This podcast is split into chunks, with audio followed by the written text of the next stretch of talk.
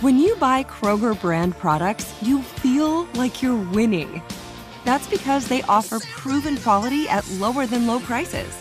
In fact, we guarantee that you and your family will love how Kroger brand products taste, or you get your money back. So next time you're shopping for the family, look for delicious Kroger brand products because they'll make you all feel like you're winning.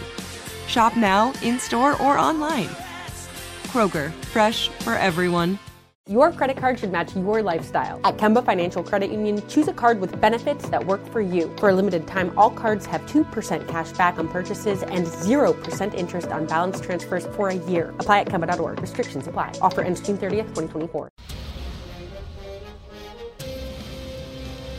It's time for a Big Blue Kickoff Live Nobody can ever tell you that you couldn't do it because you did. on Giants.com You know what I saw? New York Giant pride. and the Giants mobile app. 17-14 is the final. One touchdown, we are world champions. Believe it, and it will happen. Part of the Giants Podcast Network. Let's go out there like a bunch of crazy dogs. Have some fun. Hello, everybody, and welcome to another edition of Big Blue Kickoff Live right here on Giants.com. And we hope the Giants mobile app. The phone number is 201 939 4513. It's funny, folks 201 939 4513.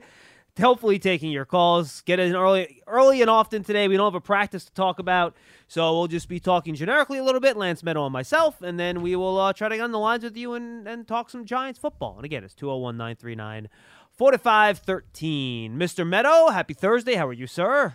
I'm doing very well. Looking forward to the tail end of another busy week here in the National Football League as well as Giants camp. And before you know it, as we were talking about earlier in the week, we are now officially one week away from the first preseason game as the Giants will go up against the Patriots. So it's exciting times. And we got our first preseason Yes, game tonight. tonight, the Yeah. Hall of Fame game in Canton, Ohio. Sadly, we will not be seeing Trevor Lawrence or Travis Etienne, two guys that I think people were excited to see on the field for that first preseason game.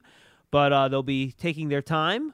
Doug Pederson not wanting to risk his uh, franchise level players, which I totally understand. And the first of now, I guess, four preseason games for those teams. They have the I, I extra was- game. I always Yeah. think it's five, but remember now teams only play three instead of four. So um, yeah, so they'll they'll be live football tonight on NBC. So make sure you go check that out if you want to. Um, enjoy some preseason football that should entertain you for about 15 minutes before all the backups come in and you don't know who anybody is. I don't But- know if you're going to get 15 minutes that. You- yeah, you might not. Keep You're that right. in mind. Yeah, that may be pushing it. Yeah, you're right. That might be pushing it. Uh, we could talk a little bit about what Brian Daboll discussed yesterday. He was peppered with some Daniel Jones questions uh, during yesterday's media availability. And I, Lance, I know you thought there were some interesting answers in there. Well, the one thing he's been emphasizing, he talked a little bit about this yesterday. He also brought this up, John, in a few other pressers, is the mindset of Daniel Jones during practice. Whether or not you're emphasizing, do you want to make good decisions? Of course, that goes without saying, but at times, do you want him to test the waters a little so that A, you're putting your secondary players in positions to make plays. So that gives Wink Martindale and the defensive staff an opportunity to further evaluate them. And then also, you're seeing what works with Daniel Jones within this offense. Are there opportunities in games where you want to maybe walk that tightrope, or do you want to rein it in and be a little bit more conservative? And overall, Brian Daboll said, hey, the goal is you wanted to make good decisions. But at this point early in training camp, they sort of want that middle ground, John, where they want to evaluate Daniel Jones, but they also want him to put the defense in a position to give them some good film and good tape to go back and evaluate on a nightly basis. Yeah, let me just read a couple of his answers to you. Um, I thought it was interesting. Uh, this was the question, Lance. I think the one that you're referring to specifically. Coach, do you look at Daniel and say that he's becoming more comfortable taking some of those chances down the field that he wanted him to take? Um, and then there was a follow up. I'll, I'll read both answers. We got time here. And this was Coach Daboll's answer. Time will tell. You know, we certainly encourage that, particularly right now in training camp and in the spring. We want to make the right decision, but I also think there's an element mentally in a quarterback's head of the fear of failure or making a mistake. If everything is really risk reward when you're talking about plays for a quarterback, like is the risk worth the reward? And if it is, let's go ahead. There's situations, there's players you don't want to throw at, there's a lot of things that go into it. But really, what I want Daniel to do is to make the right play, make the right decision. And there's certain periods that we want to test the deep part of the field or see how the secondary covers, sure. But for the most part, We want to make a good decision with the football and go into the next play. If that's a 60 yarder down the field, that's a 60 yarder. If it's a check to a run, check to a run. That's really what we're trying to get done with Daniel with all of our quarterbacks. Now, the follow up question, and as a follow up, real quick, is he making more of the right decision to where he's not thinking as much and he's just on autopilot? I believe that was from Patty Traina. The answer to that question, yeah, that's a question more for him. Coach Daboll responded. He's the one that he's the one back there holding it. You know, I think he's steadily improved since we got here. He's learning a whole new language. It's not just for Daniel, it's any young quarterback or new quarterback in a new system. There's a lot to learn, there's a lot to handle. So he's making progress, but we still, we're constantly teaching and we're evolving as to what we do. Still, we're trying to figure out what we do well, what our pieces are, the routes that work, the routes that are good. There might be a certain route concept that we ran yesterday where after we tried it three or four times, I'm telling Kafka, like, let's just move on from that play. But we need to practice it to see if that's something we're good at. And I think the quarterback has to have some input on that as well. So he's making improvement on that each day. And Lance, I think that goes back to something that we have talked about on previous shows, which is, you know, this is a complicated offense and it requires a lot of communication, nonverbal often, between the quarterback and the wide receiver. To, and it's important for them to get these reps in training camps when they get to these games and they're trying to make adjustments on the fly as to how to run these routes against certain coverage and how they're going to get open that these guys have to really be with it. So Daniel's not only learning the new offense, learning the new language, figuring out the system, which is thick, deep playbook. He's also trying to figure out the more nuanced stuff with his individual wide receivers so that they're on the same page. So you don't have like two of those two interceptions that he had in practice the other day. And a lot of the wide receivers who have spoke to the media, they've emphasized they like this offense because of the flexibility that you're allowed with respect to your routes. But to your point, hey, that's great that there's more flexibility. But even though Daniel Jones has been on the field with some of these players in previous offenses, that doesn't really hold much weight. See, normally when we talk about the quarterback wide receiver relationship, even if the coaching staff changes, maybe you say, hey, there's value for this group being together for two to three years. I don't know if there's a whole lot of value. And granted, a lot of these guys have been sidelined anyway over the last few seasons. So, I mean, how many times have we said Daniel hasn't had an opportunity to be on the field with all of his full personnel? But let's operate, let's assume he was. I still don't know if that would have put this Giants grouping on offense in better shape given the fact that, as you just outlined, this is really a brand new language, a brand new scheme, and communication is so key before the snap, at the snap, and even after the snap. Right. And, that, that, the, and by the way, that was a question Daboll was asked too. Like, when does that communication occur? And he said at all three of those times before, during, and after. Because there could be an adjustment that the wide receiver makes. Yep.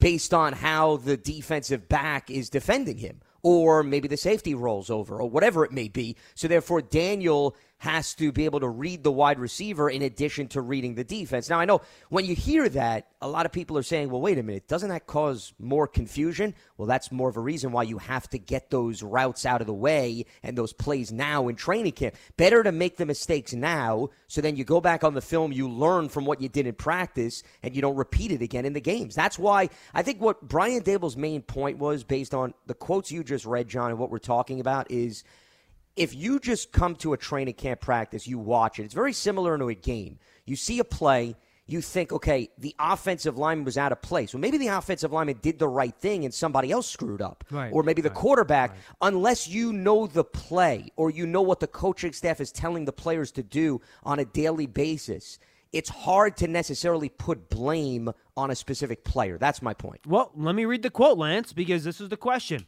Brian, a couple of your receivers have mentioned they like that you're grooming this offense to make the route their own and it's not pen to paper. Well, I'm curious. How does that happen? Because it can't be backyard football where, like, I'm going to run a slant and you think I'm running a curl and then there's a pick six. Brian Daboll's answer yeah, no, it's it's not like that exactly. There's probably there's obviously different route concepts, combinations. You know, some adjustments are standard adjustments. I'd say most teams do them. Other routes that we have, you can do a lot of different things. But that's the communication that the quarterback, the receiver, even the tight ends, even the backs with Saquon and Matt, they have to be on the same page. Like the body language for a receiver, or let's just call it a skill player, is really critical for a quarterback.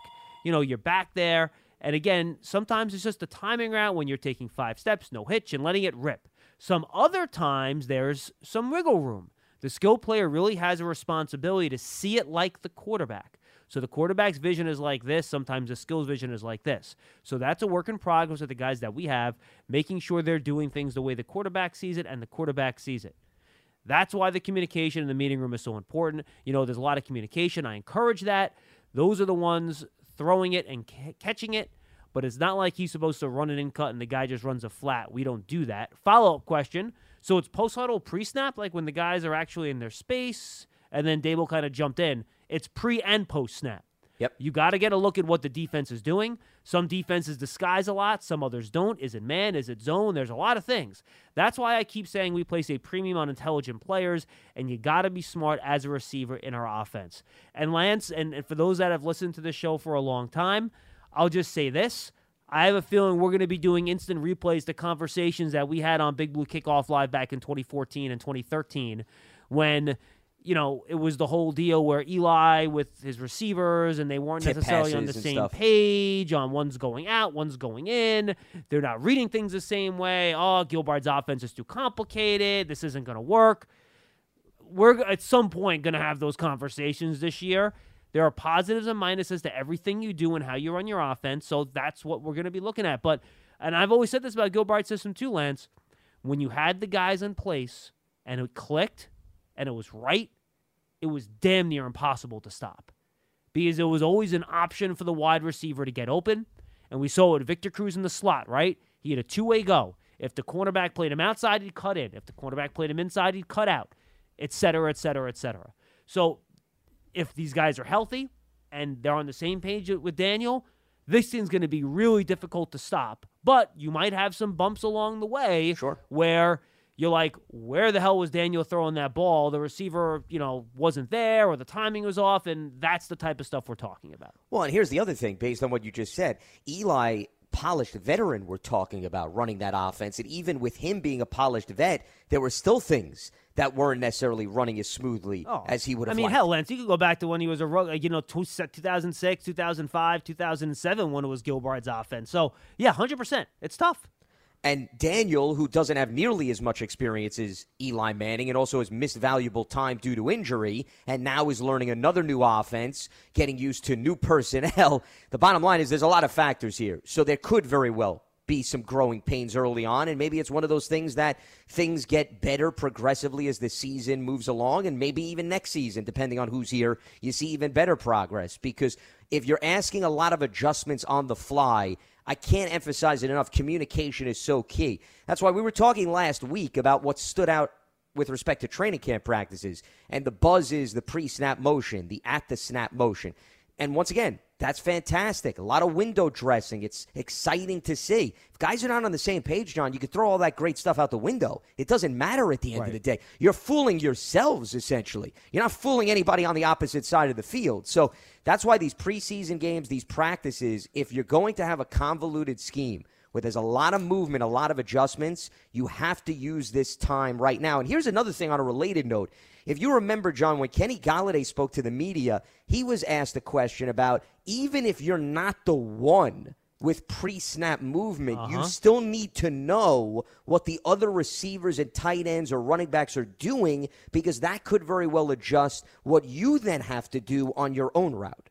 Yeah, look, there's there's a lot to it. Everyone has said the system's complicated and they're going to have to figure it out. And it might take some time and they're probably not going to be, you know, all the way there by the time preseason ends. There's going to be some bumps along the way. Um, but you're right, they're going to have to take advantage of these snaps. The good news, Wink does show them a lot of different looks on defense and Oh, yeah. practice. So hopefully that'll give them some, you know, really good opportunities to make those types of adjustments and they'll kind of go from there. Giant season tickets are on sale now for the 2022 season. In addition to ticket savings, membership benefits include access to exclusive events, experiences, pre-sales, and more. You can lock in your seats starting at just 100 bucks. Call 888 NYG 1925 or visit giants.com slash tickets for more information. Your credit card should match your lifestyle. At Kemba Financial Credit Union, choose a card with benefits that work for you. For a limited time, all cards have 2% cash back on purchases and 0% interest on balance transfers for a year. Apply at Kemba.org. Restrictions apply. Offer ends June 30th, 2024. All right, everybody, let's get on the line. Let's give us a call. We'll take some calls with you and we'll discuss some more Giant stuff. We'll go around the league a little bit.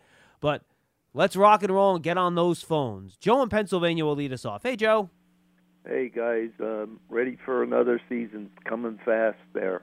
Uh, I, I was looking at the offense and the defense. Then it, then both of them, it looks like they're both going to be a little more daring. You know what I mean? Uh, Yeah. With the with the blitz, and then on offense, throwing the ball down the field more. And I even heard uh, Toney might be doing some wildcatting. Is that true? Well, I mean, that was something Kadarius Toney had experience with coming in. I think you're going to see both him and Wan'Dale Robinson get the ball out of the backfield in some way, shape, or form. Yeah, remember, Wan'Dale Robinson was a running back in Nebraska. Toney, previously a quarterback. And Toney was used as a wildcat last season, even with the old regime. Yeah, it's it seems like they're they're going to mix it mix it up a lot. And like if you're playing the Giants, I'm saying if you're you're you're going to go man to man, I don't know who would they consider the Giants' number one receiver there, even or would they match up with size and speed more or less? Would you think? I think it depends on the opponent, Joe. To go back to your question, I think if you have a corner that has some length and you're worried about Kenny Golladay and then perhaps target him down the field, maybe you put more attention on that. If you're worried about the Giants getting out in open space because of what Toney and Wan'Dale Robinson do, maybe you're not going to overwhelm one guy in particular and you're going to focus more on a zone based type of defense so that guys are in position in case one guy in particular can't slow them down. I think it's going to vary because that's what we've been talking about all offseason. If Daniel Jones and his offense spread the wealth, the Giants may not indicate to other teams that they have a number one guy, meaning one person in particular that is going to be targeted X amount of times consistently. It could be one game, it could be the Toney show. Another game, it could be the Robinson. Hey, Lance, we I'll be see honest. Saquon. Like, if you told me any one of Golladay, Barkley, Robinson, Toney led this team in receptions, none of the four would surprise me. Yeah, I'm with you. Then then uh, I I'm thinking too that that especially at the beginning of the season that that a lot of them if they're not playing zone they'd be getting they wouldn't be getting double team many of them I wouldn't think. Uh, Sure. Well, that's why I said it depends on the philosophy of the defensive coordinator going up against the team and what they're more concerned about. I would think they're going to get a better idea of the Giants once we have a few games under our belt. But I think right now, given the explosiveness of some of the playmakers and what they could do out in open space, my personal opinion, if I'm playing the Giants, I'm more concerned about a variety of guys. I'm not getting overwhelmed by one player that I'm putting on an island and saying we have to shut him down. Right. I'm looking at more of the unit overall. Now that guy might develop at some point, right? You get through Yeah. four or five games and like, all right, well, this is the guy we have to slow down. But to start the year, uh, Lance, I'm with you. I just don't think you're gonna know who that guy's gonna be. Yeah, uh, and one one other thing there, it just seemed like uh, when they first started their practices, the tight end was getting a lot of uh, out in the patterns, and now it just seems lately with the pads on that they're blo- he's blocking more the their fourth round pick. Am, am I uh, correct there? Well, or no? Joe, that's because in the unpadded practices they pass like 80% of the time. Like literally, like probably four out of every five plays was a pass play. Maybe even a seven out of every eight. Like they, it was because you know if you don't have pads on, the run blocking doesn't do a ton for you. So it was primarily a passing, you know, uh, oriented practice when you weren't in pads. And then when you went into pads, they ran the ball 75% of the time. So I think that's just a product of what the practices look like in terms of how they use the tight ends, to be honest with you. and uh, that guy from Maine there, uh, I don't know if that's Charlie's friend or no, but seems like he may get and be getting a shot to make this team the way it's starting to look. They're lining them up more in the backfield and everything the way um Well, look, he's um, he's getting an opportunity with Ricky Seals Jones missing practice the last week. Yeah, so as long as he's out, somebody will have a chance to step up. And he's also converting to a new position Yeah. from wide receiver to tight end. So it's another example of perhaps they see some versatility in him. But yeah, I think the main thing to read into it is what John said. Ricky Seals Jones is sidelined, so of course somebody else is going to get more opportunity on the field given the fact that they don't have their complete depth chart out there. Okay, thank you very much for taking my call, and um, I'm sure we'll talk more as the season goes on. Bye bye. Awesome. Thank you, Joe. Appreciate the call. 201 939 4513. Len in Columbia, Maryland's up next. Hi, Len. Hey, how you doing, guys? What's going on? Yeah, hey man. Um, well, nice visit to training camp the other day, and it, it's just it's an always a fun experience. Uh, I wish I lived closer; I'd go more often. but it really is it really is a pretty good show. Um, Dex, Dexter Lawrence. Um, it looked like, and of course, you know, we're dealing with just with the one practice and what I read. And what I can catch on on film a little bit. Um, he he looks like he's entrenched at nose tackle. Yeah. Is is that a what, what do you think with that? Um, what do you think about that statement? I think he will be the defensive lineman that's lined up closest to the center at the start of the year. Yeah. Yeah. Well, you think that'll be that'll be Dexter? Yeah, I think absolutely. Yeah, I mean, it, it- I don't think it's going to be Leonard, so I think it's going to be Dexter. Yeah, yeah, yeah. well, well, over the years, uh, you know, a lot of people have said that that was probably going to be Dexter's best, best, you know, best, best t- uh, place to be on the line. Uh, and, Well, the, line, the, the like- bottom line is when you weigh 340, that's usually where you wind up. Yeah, there He you go. take up some Yeah, there you Yeah. go. And uh, you know, likely, likely not a two, da- not a two down nose tackle either. Uh, no, three downs. on Three downs for sure. I'm with you. Yeah, yeah, yeah. Uh, w- you know, when Wink was down here with the Ravens, he, he did count on the nose tackle an awful lot. I know a lot of people talked about how great the linebackers were, and they were making a lot of tackles, but you know, their run defense uh, was always top five. You know, except for the last year when they got devastated with injuries. But they were always a top five defense, and and I think the key to it, of course, he had a, he had a great nose tackle in Brandon Williams Yeah. Um, who I think is still on signed, by the way, which is which is kind of interesting. But uh, he is a 10-year vet, so I I don't know how much he's got left, and I'm not suggesting the Giants should look at him either.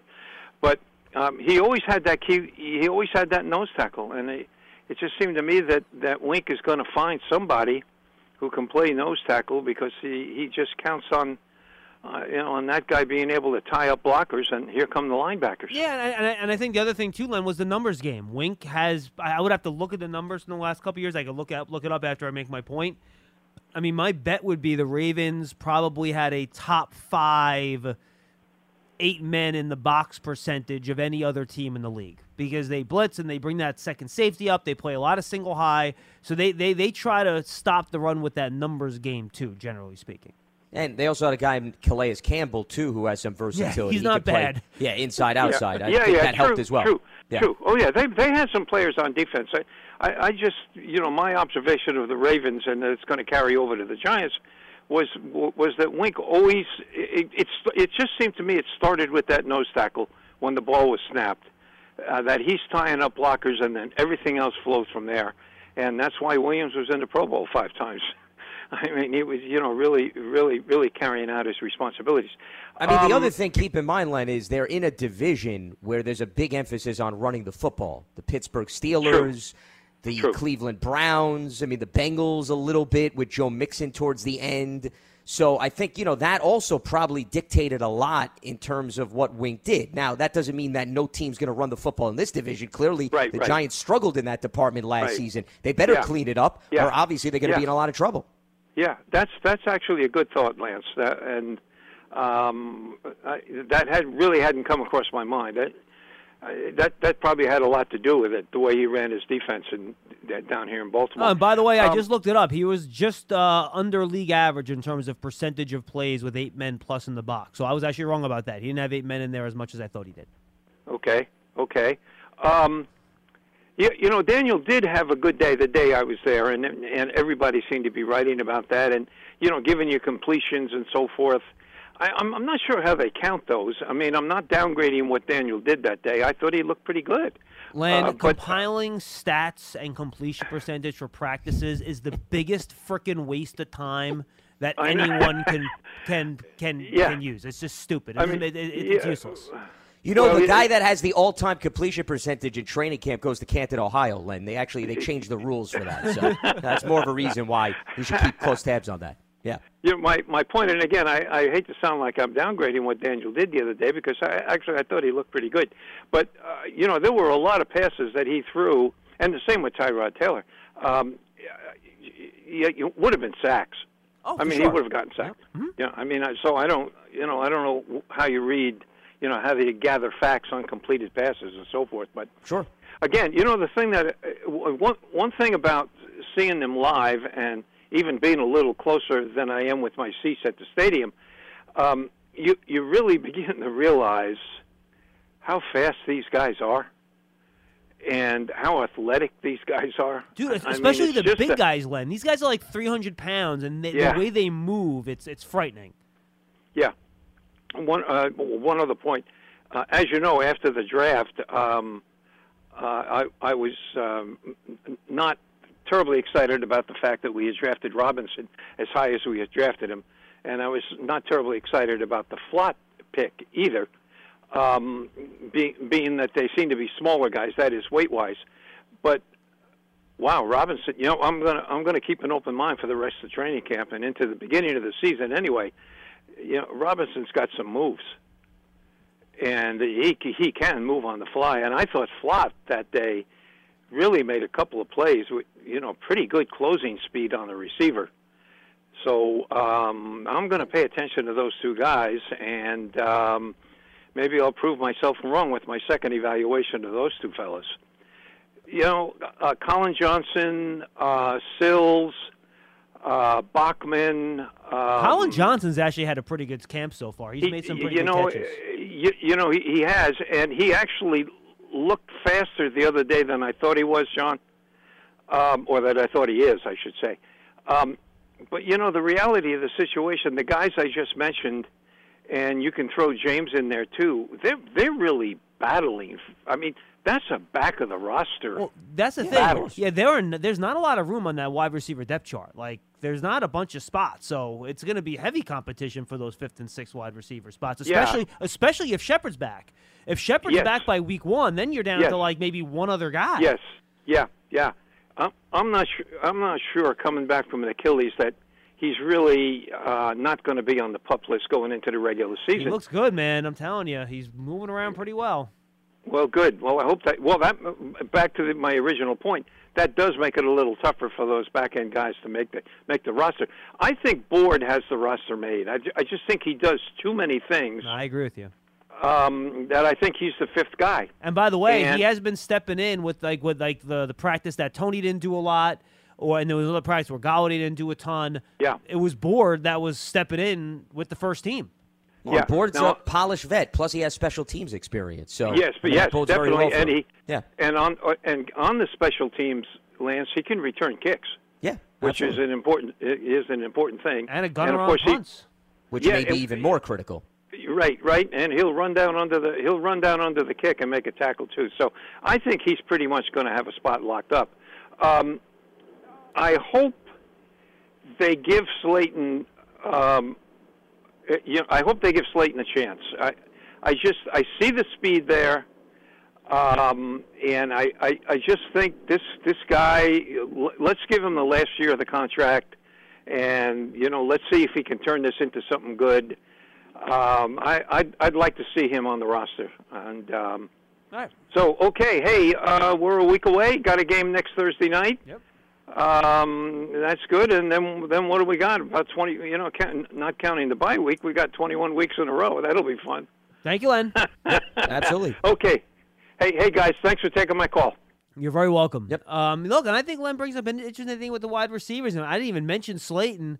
You know, he had some dropsy issues early in camp where he wasn't coming down with balls he usually could, but he his last two practices, especially the one I believe it was Tuesday this week, uh, he made a couple of spectacular catches. So he's come on after having some drop issues early in camp. So, you know, if, if Shepard comes back, and I don't know what his timetable is, but I, I mean, if he I, if he's not back in the first half of the year, I'd be blown away in shock based on how he's looked. Um, you know, you got Shepard, Slayton, Toney, Robinson, Golladay. I mean, some teams only carry five receivers. So if Board's your six because he's such a good special teamer, like that's it. Like no one else is making the team. Well, you'd have to put them on the practice squad and just hope that they pass through waivers. And I think that would be a risky proposition with a guy like Darius Slayton. I can Oh, easily yeah. see a team claiming him. Some of the other guys I wouldn't be overly worried about, but Slayton absolutely. As far as Sterling Shepard on pup, remember the rules changed. It's now four weeks instead of six, so it's possible if they feel okay, Shep needs a little bit more time, you could get him quicker back as opposed to the old rules. Maybe that's part of their thinking, but I think we got a little ways to go before we get down to that point. And here's the other thing about the reading into the quarterback, reading into the wide receivers. I use Corey Coleman as the best example. A few years ago, Corey Coleman was lighting it up in practice every single day in training camp and the team scrimmages, and he ultimately he made the 53, if you remember, John. But then he was shortly cut after that, and he wasn't with the team in week one. So And sometimes I don't think he ever signed anywhere else, did he? I don't believe he did. He may have hung around with maybe a team for a week or two, and then that was it, but not long term. My point is sometimes production in camp out on the practice field could be a little misleading, especially when you're not seeing what's going on in the film room and also the contractual status of a player, whether or not they just feel what they've done in the regular season prior carries a little bit more weight. There's a lot of logic, is my point, that goes behind that thinking than just whether or not they're putting on a highlight reel every single practice. Uh, yeah, so Coleman's last year with the Giants was 2020. And actually, the Chiefs signed. Is he on the Chiefs now? Yeah, I remember him being with a team briefly. Was he with yeah, them? but not until 2022. Like I'm looking at his transaction list, Lance, and uh, the Giants removed Corey Coleman from the practice squad on November November 24th, 2020, and there is not another item on his transaction report until you get to March 22nd, 2022, that he signed with the Chiefs. And he was working his way back from knee injuries and a variety of injuries that he suffered with Cleveland too. Remember when he briefly joined the Giants? Yeah, he had a bunch of hand. Didn't he have two broken? He had a hand injury too. Like? Correct. Yep. Let me see. Uh, Kansas City Chiefs roster. Let's see. Do they have? Corey He may be on the active roster right now. He might 90. be. I mean, I mean, Yeah. uh, if, if Pro Football References um, uh, transaction report is accurate, then I think he is. But let me uh, let me look. I mean, he's got a lot of competition on that roster. So Let's see. Do I see well, Corey Coleman? Ourlads has him listed on their depth chart, and they're usually Yeah. pretty up to date. They are, and he he, So- is, he is on the official site on their Yeah. roster page. So Corey Coleman with the Chiefs. There you go. He's got about an army of guys in I front of him. I forgot Josh Gordon was there too. Yep. Jeez, I forgot he was on that roster. That's another guy in the Corey Coleman Yes, very much so. area. Yeah, showed some flashes, suspensions. Yeah, not necessarily fully healthy. Yeah. Yeah, I mean that the Chiefs interesting. That's Valdes-Scantling, Schuster, Mecole Hardman. I you know me, I love Skyy Moore. I'm like the the the New York chapter captain of the fan club. Um, so yeah, I mean that'll be interesting. 201-939-4513. Hey, Giant fans, don't miss out on your chance to experience a premier hospitality experience. Watching Giant games and world-class concerts in 2022 as a Giant suite partner. Limited full season locations are available or place a deposit for individual games. Call 888 NYG 1925 or visit giants.com slash suites for more information. Your credit card should match your lifestyle. At Kemba Financial Credit Union, choose a card with benefits that work for you. For a limited time, all cards have 2% cash back on purchases and 0% interest on balance transfers for a year. Apply at Kemba.org. Restrictions apply. Offer ends June 30th, 2024. All right, let's go to uh, Donnie in Queens. He's up next. Donnie, what's up? Hi guys, good afternoon. How are you? I'm good, uh, but Len just Len just put a pit in my stomach when he said we got 21 weeks of football coming up, and that should be fun. He may have missed the last uh, four or five years because those 21 weeks of football haven't been so. And by fun. the way, Donnie, just for the record, by the way, and it's funny, I actually just had this conversation yesterday with uh, Dan Salomone, who uh, writes for the website. And he goes, he actually said to me, he goes, John, don't you realize when people, you know, you tell them you work for the team, like, boy, boy, that, that's been a rough four or five years, huh? And, and we're like, no, you're shortchanging us. Like, it's been since 2013. Like, it's been more than four or five years. Like, it's been a while. we had the we had the pit stop in 2016. Yep, that's it. Um, now I want to give you guys my bold prediction, uh, but I'm going to just make a, a, a comment first. Sure. And if there's one thing I'm disappointed in in the organization in this this off season is because I don't want to pin it on the coach, the GM. I think it's a collective thing. Paul I Dottino's really- continued employment. No? Yeah, well, that's. I'm I mean, I've, I've, I've. I've written a lot of letters about that. And, uh, you know, unfortunately, you know, I, some things are, you know, uh, we love Paul. Of course, Paul's the Um, best. should have been an open competition, in my opinion, at the quarterback position. And I and I say that because new regime coming in. This is now the third coach Daniels had, probably the fourth offensive coordinator, second GM. What better way to set the tone for a new regime than making the most important position on the team have to be earned? And I think early in this season, if Daniel comes out struggling, the the fans are going to groan because now there's a legitimate guy behind him, and I think he could they could have galvanized the locker room around him if he actually had to go out and earn the job as opposed to having it handed to him. Donnie. Well, I, but I, I- I, go under. ahead. uh, Go, Lance. Go ahead. Go ahead. No, I was going to say, Donnie, I think there's a lot of pressure on Daniel Jones, even with it not being an open competition. I mean, the guy's in the final year of his contract. The team did not pick up his option. They have not shown any sign of long term commitment. To your point, he now has an established veteran behind him, which is unlike, I think, any other guy that's been behind him since he joined the franchise. And Tyrod has looked good in the summer too. Correct. So, I mean, all of those factors to me, unless Daniel Jones is just living under a rock and is unaware of his environment, I think he's feeling the fact that he knows he has to deliver and not just necessarily having the luxury of 17 games this year, that if perhaps things don't go according to plan, that they have a viable option that they could very well turn to, and also who has some history with Joe Schoen going back to Buffalo Yeah, briefly. and, and, I'll, and I'll add to that just very briefly. I don't know what you're getting out of it, big picture wise, as a franchise, to have Tyrod as your starting quarterback. Now, your argument's going to be, well, if Daniel Jones can't beat him out, then you already have your answer. I, I, I get that point of view, and, and, and, and Donnie, I get it. I get it. It's fair, but I mean.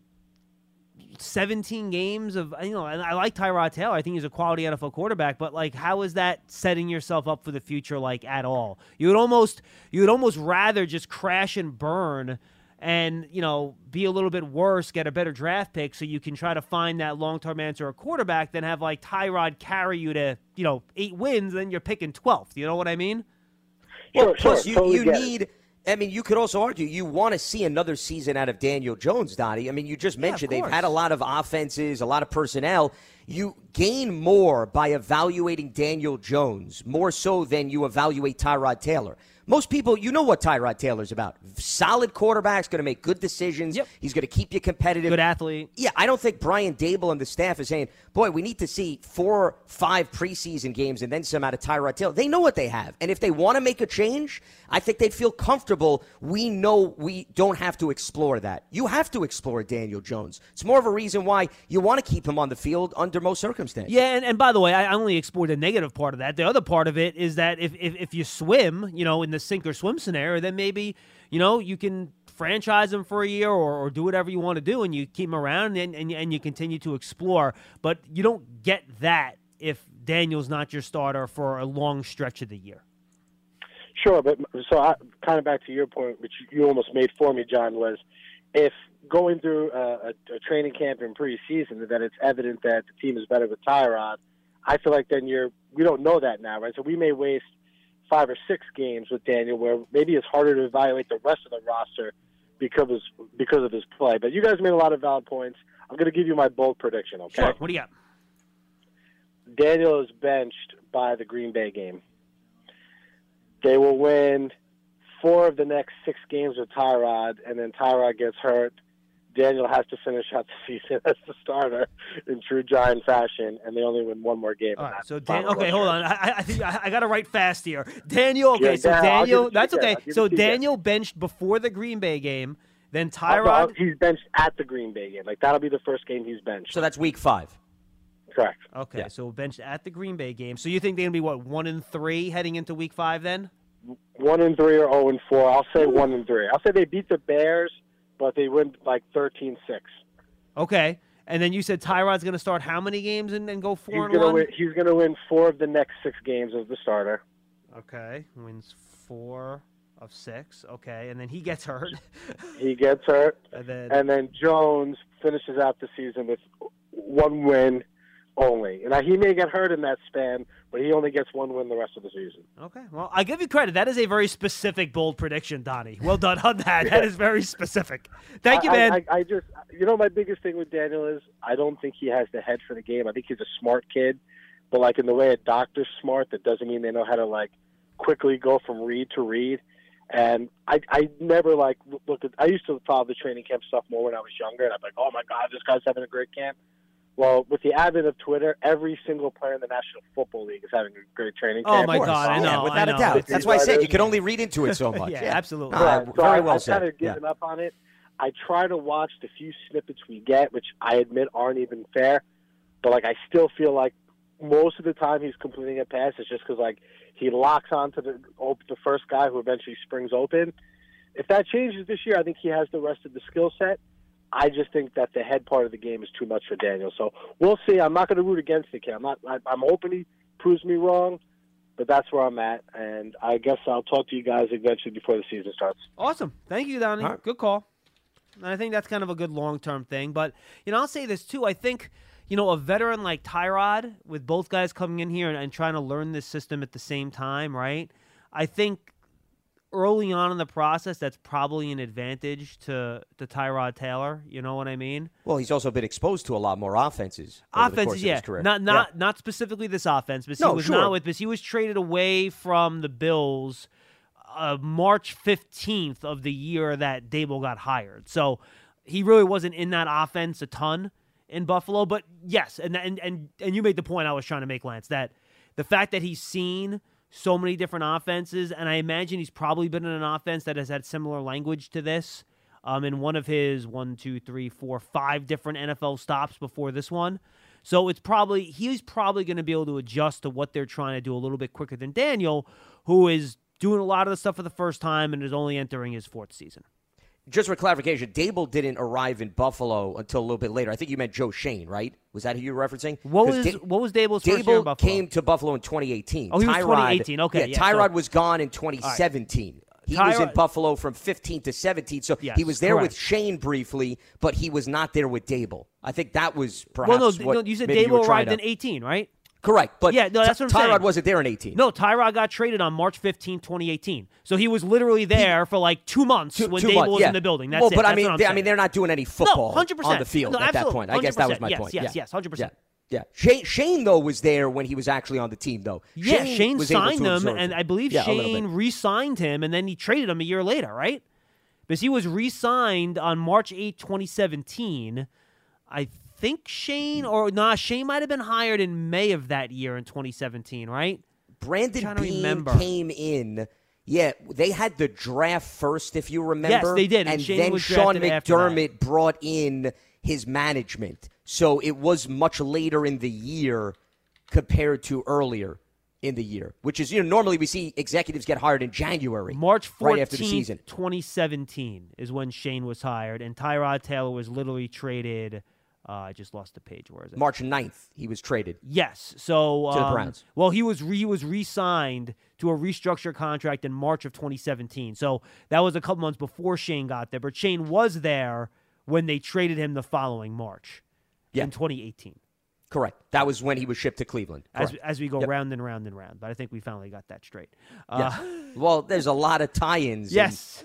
NFL circles. Yes, but to, to, I, I think we both agree though that because of experience, Tyrod might figure things out in this offense a little bit quicker than Daniel does. So you need to give him time, to, and then figure out exactly what you have. Because you have to give him the time to actually get where he needs to be in terms of understanding. Well, and the other thing is too, which I don't think we brought up, is remember they gave Tyrod a two-year deal. I'm not saying that that means he's absolutely going to be here, but he's got more security than Daniel Jones right now He's on long- that contract. longer contract, yeah. right? I mean, Mm-hmm. so the Bills, not the Bills, the Giants, they basically said, hey, not only do we want him this year, we want him maybe to be our bridge guy if we decide to make a transition. It's more and more what I'm saying is you know what you have in Tyrod Taylor. You don't know necessarily what you have in Daniel Jones. Therefore, you need to use this time to truly evaluate the guy you have more questions about Yes. compared to the guy that you at least feel you have a good grasp of. Hundred percent, we're on absolutely the same page. We both agree. Let's go to Matthew in New Jersey. He's up next. Hey, Matthew, Hey guys, how you doing? what's up? Doing all right. Uh, I have a response to the last uh, call. Respond whole away. You got it.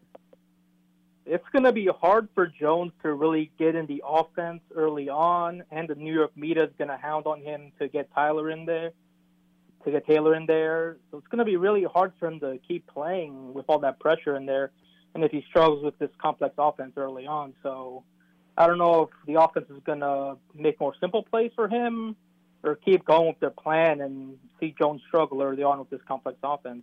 I would say Matthew, unless you're looking at 0 and 4 through four games, and they just lost at home to the Bears, and they like scored no points.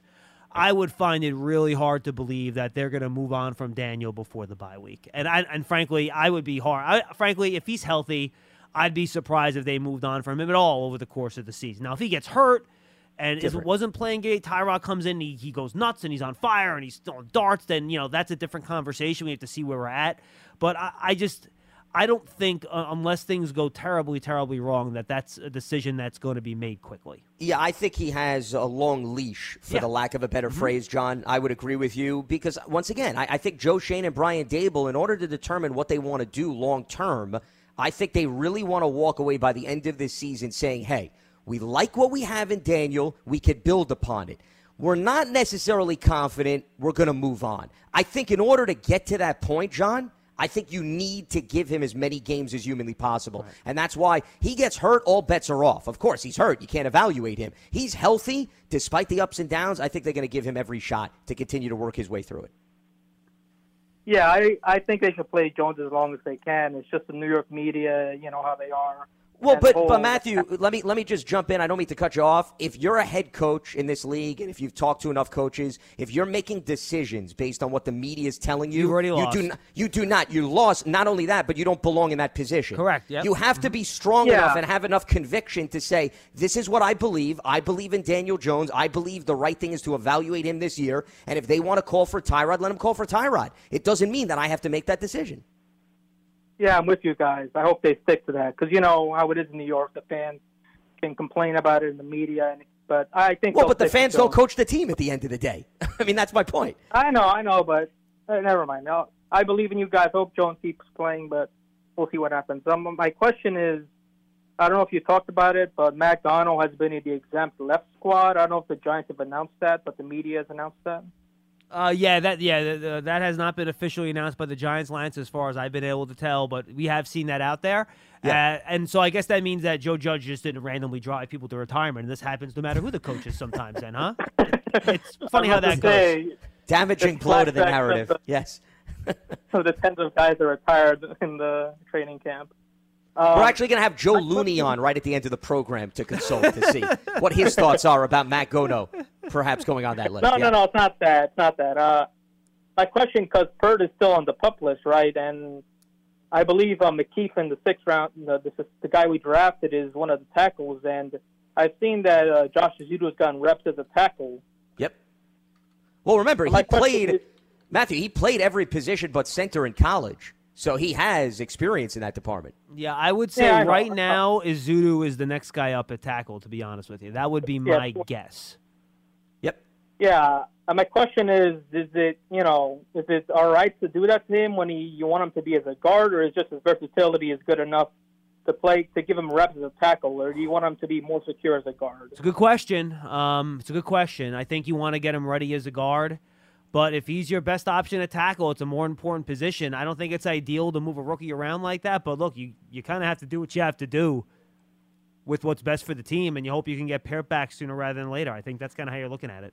He, I think, is the uh, exception mainly because, once again, if North Carolina thought highly of him to move him around, and that clearly was appealing to the Giants, I think one of the reasons why the Giants drafted him where they did is they wanted somebody that could come in immediately and be able to play multiple positions. Because, A, you can't carry all the offensive linemen on game day, and B, the guys you do carry that don't start, they have to be able to play guard slash center, guard slash tackle.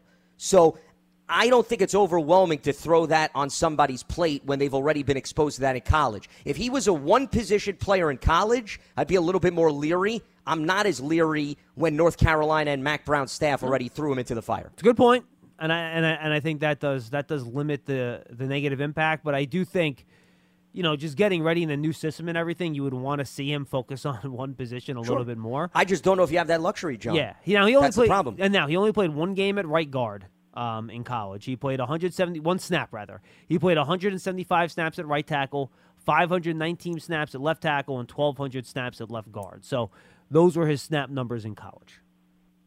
Yeah, I hope that he, I hope they get um, an older veteran tack, an older veteran tackle for a minimum deal, but I'm not sure that'll happen. But hopefully, Kirk gets back and Ezeudu can focus on being a guard. Um, yeah, because I think he's promising as a guard, and we'll see what happens. But thanks guys for taking my call. No, thank you, Matt. Good Got it. stuff. You know who really likes veteran offensive linemen that are on the street? I can't believe you're making this decision, bud. Charlie in Portland, Maine is up next on Big Blue Kickoff. Going against Live. all your rules and Yes, I regulations. am. Well, he was already on the single line. one. He was Biggest already, hypocrite He was already Hey, on the Carl. line. It's, it's I, I I didn't tell him to call. Colin Will Beatty, calling Will Beatty. hey, look, Hysterical. Lance, just hang on to your hat, Lance. You probably want to be quiet for the next five minutes or two Well, minutes. Well, that's not gonna happen. I have. So, Charlie, Charlie, some tells you this call's not going to last that long with this attitude. though. Yes, exactly. You you, you dug yourself in the hole immediately by saying that. Correct. All right, all right. Look, I have real suspicions of this offensive line. I don't think we fixed it. When do it you yet.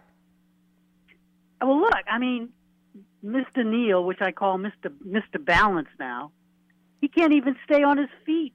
A seventh pick in the draft. I know it's going to say it's early. It's only three practices, but have It's you seen four, like a first it's round? four snaps of one-on-ones, Charlie. It's four reps. Literally, it is But have- four reps of one-on-one that yeah, people are going you, off of. isn't isn't 101 offensive line play? Stay on your feet, not on the ground. No, isn't he- that yes, yes, yes. No one's. Okay. I, I'm not here arguing he's looked great, Charlie. But it's Yeah, four okay, snaps in the saying. guy's first week of NFL training camp practices. It took it took Andrew Well- Thomas six games to be like playable in his rookie year and No, not be terrible. I- so let's let, yeah, let's and- not freak out on August fourth, okay? Well, well, put it this way, when I saw Andrew Thomas in his rookie year, even in the practices, even in games, he wasn't on the ground. He wasn't. He was fighting. He might, you know, a guy might get by him, but he wasn't on the ground. Now, you can say what you want. To me, it's just like I wish Jeff was there because I would say to Jeff, if you got a punter and you just drafted one, or you got one high, he's a high, you know, high skilled guy, and he comes in and he can't even catch the snap you got a problem there, okay? And I look at Neal and I go, look, and the other thing is we could have had Charles Cross, who is just like they're glowing about this guy in Seattle camp. They're glowing about him. That's the guy I want. Because he stays on his feet. That's why they're glowing about him. No, they're glowing about him because he's got sweet feet. He he's a great Oh, he's got pass sweet feet. protector. Uh, I'm sorry, I didn't get that that's- scouting that's what report. they My said. apologies. I, I, I have Yeah. to write this down. Charlie, August 4th, before he even plays a preseason game, Giants made huge mistake drafting Evan Neal. Let's write it down. Evan Neal, no, because No. Evan Neal's scouting report didn't have sweet feet. If he had sweet feet, they maybe would have, Well, you know, moved him up a little Well, bit. in let me Charlie's book. let me Yeah. let me say this. My rating system is like Oh, your rating. Your seven- rating system. When is your book coming out for the 2023 draft class? Can I get a pre-order? well, if, if if you're a seventh pick in the draft, Yeah. you should be a blue chip, right? If if if you're seventh pick in Charlie, the do you draft. remember do you- Right now- Charlie, do you, Charlie, do you remember the four months of draft prep that we did? Do you remember that? Yeah. And do you remember how I asked every single guest I had on how many blue chip prospects are in this draft? And do you remember what they said? Maybe Charles one. They said maybe. no, they didn't know. They said maybe one. One. Okay, so all right. If look, if he's a corn chip, you know that's my rating system. Corn chip, cow chip, blue chip, and gold chip is like a Hall of Fame jacket. We don't have any Hall of Fame jackets. We don't have very many blue chips. Maybe Barkley. That's it, as far as I see. And he's a corn chip, so he might be okay. He might be solid, but for a seventh round, ah. Seventh pick in the draft, you need a blue chip there. All I'm saying is, and then you got Feliciano. Do you think right? Andrew Thomas is a blue chip?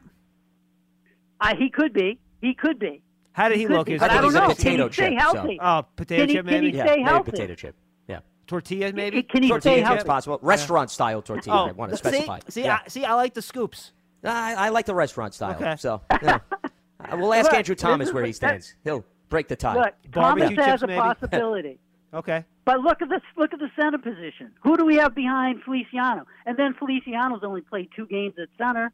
And then we got who's our left guard, right? I mean, if we can run the ball and these guys can do that, then that's going to help a lot. But if we can't even run the ball with this offensive line, we're in deep trouble. You look at Philly's D. You look at Washington's D. You look They at the guys up Titans front. D. They, you know, and you don't think they're going to eat up this offensive line? If Evan Neal, Mr. Balance, is playing the way he is right now, you think he's going to start on September? I don't. I don't. So all Charlie, I'm, not is, look, I'm disputing. Listen, Charlie, Yeah, if your go point is there's some question marks on this offensive line, I don't think really Yeah. anyone's going to dispute that. I mean, I would agree. I think some of those questions about Feliciano, Lemieux coming back from injury, you know, we still have to see what happens. But to go in on Neal after four practices is absolutely ridiculous. Two padded practices. I mean, come on. Two. You know, I I mean, I understand you're not bringing him to Canton, Ohio. Neither am I. But to say that already you don't see this guy having some potential because you and your group of scouts in Maine have come together at the dinner table and are watching clips off Twitter every night. Charlie's and have determined his outlook is come on. Charlie's the Stop. same guy that was out on Ja'Marr Chase at, on August 4th of last year because he dropped like four passes in training camp. Yep. I and then look at what Ja'Marr can't Chase catch. did. Ja'Marr Yeah. Chase is awful. No, He's remember they were talking about the football's too big, right, for The him? laces. and It was the everything? laces. Yeah, Yeah, the and, uh, laces. yeah, the laces. Yeah, No, exactly. yeah, because they have Hey, stripes on the college ball, but no stripes on the pro ball, so it was hard to see. It was tough, man. Yeah. It, it was amazing. Hey, how the ball, see, overcame see, such now- adversity. Guys, The Yeah. ball, the ball Guys. looked like a dipsy doodle going towards him. Uh, yet, yet, yet Hey another guys, chip. I, I'm I'm the canary in the coal mine. I'm the first one to see anything, and then everybody else spend later too much time on, like Ereck mine. Flowers, like Daniel Jones. And then everybody sees later. Oh yeah, that's right. So all I'm saying is, I see this first, and I just say it could be a big problem. That's all. Okay. Thank you, Charlie. Thanks, guys. Charlie ringing the alarm bell on the seventh overall pick in the draft after two padded practices. Nothing like providing perspective on this show. If that doesn't bring us full circle, I don't know what does. I mean, come on. The chip system is so funny. Yeah, I love the chip system. Yeah, we are definitely we definitely have to make that a running joke with him. There's no question about it. Blue no question chip, about it. tortilla chip, Well, corn and- chip. He's a corn chip. and- so and- Evan Neal's a corn chip. Well, do you think we apparently. can start like incorporating every type of salty snack so we could like have like cheese doodles and like Funyuns? Munchos? How about that? Uh, yeah, those? bugles. Maybe Yeah. some bugles. Equal opportunity on this program and this team.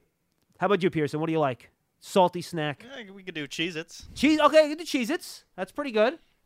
Cheez-Its isn't bad. Not we have to put together though a ranking system. Is it the Oh, yeah, size of the Cheez-Its is chip? a brand, a good is point. it the crunch though? Well, I mean, well, How do you well, determine where you align the label with the respective offensive line? Well, I think the nature of the salty snack would have to be related somehow to the nature of the player or the position that we're talking about. So, like for example, here's a great example. You're talking about a cornerback that had a really bad game. He'd be a barbecue chip as he got roasted. There in we go. Okay, I like that. Yes. Now we're on to something. 100%. yeah, yeah. But what happens if it's an offensive lineman that can't stay on his own two feet, though? Um, that's a good question. I think an overweight offensive lineman can be like a cheese puff because they're like a little bit too Okay, puffy. that's right? fine. Yeah. See, po- I would go for the offensive lineman that can't stay on his own two feet needs to be a chip that just like you can't even hold it without it cracking to pieces or something like Okay. that. Well, so so I think that would probably be a tortilla chip, right? Because those are, you know, the restaurant shop Fragile. tortilla chips are a little Yes. fragile. Okay. Well, Right? I mean, Munchos too. I would throw in there as well. I don't know mean, if I've ever had munchos. What are munchos? Munchos are. I mean, they, they got some substance to it. it's hard to describe it. I mean, it's a potato chip here. I didn't think we were going to get to this portion of the we program. could go so anywhere. We could I'm do po- well poker prepared. chips. We're gambling on them. Oh, that okay. kind of yeah, po- that's not bad. Poker chips. That's not bad. Good Pre- luck I trying mean, to munch on those. Pretzels. We could try to bring pretzels into the mix. Well, maybe a want. pretzel, a, a person who is a pretzel, right, can't stay on their own two feet. The legs are tangled. So how about that? A pretzel. I think like- that's extremely fitting. a really like flashy wide receiver could be like a Dorito, maybe. What type of Dorito, though? You have a very Ranch. different styles. Well, I think Cool, cool Ranch. Ranch. Okay, is that what he threw out? Well, Pearson? no. Yeah. See, no, see, I think the really flashy one, like an Odell, would be the very spicy. Yes, the spicy one. But Yes. then, but then someone like say like a like a Julio Jones who was just kind of did his job and went about his business. He would be the Cool Ranch. Fascinating. We we we, we have we, we have quite the system worked out Oh, here. 100%, This is a great yeah. use of the last two minutes of the show. Looking forward to Yes. uh, really implementing this after Yes. week three of the NFL regular season. For anyone that's left, um, there's a On chance. planet Earth. Yes, uh, there's a chance we might uh, try to stream during the uh, practice tomorrow night, the uh, the scrimmage at the stadium at 6:30. But we're still trying to figure out some technical details. So check out my Twitter account. We'll have it up on the website too. Hopefully, we'll be able to chance to do that. For Lance Medow, I'm John Schmelk. Thanks for joining us for that episode of Big Blue Kickoff Live. We will see you next time. Your credit card should match your lifestyle. At Kemba Financial Credit Union, choose a card with benefits that work for you. For a limited time, all cards have 2% cash back on purchases and 0% interest on balance transfers for a year. Apply at Kemba.org. Restrictions apply. Offer ends June 30th, 2024. You wouldn't expect to hear that we're America's third best city for beer like this one. Or home to vibes like this. And this. It might surprise you that we're top 10 for immersive art that's like, whoa. And, hmm. Not to mention, we have one of the top zoos in the country. So, can a city with the country's best pro soccer team, ranking as a top culinary destination in the world, be in your own backyard? Yes, Columbus. Plan your summer at experiencecolumbus.com/summer.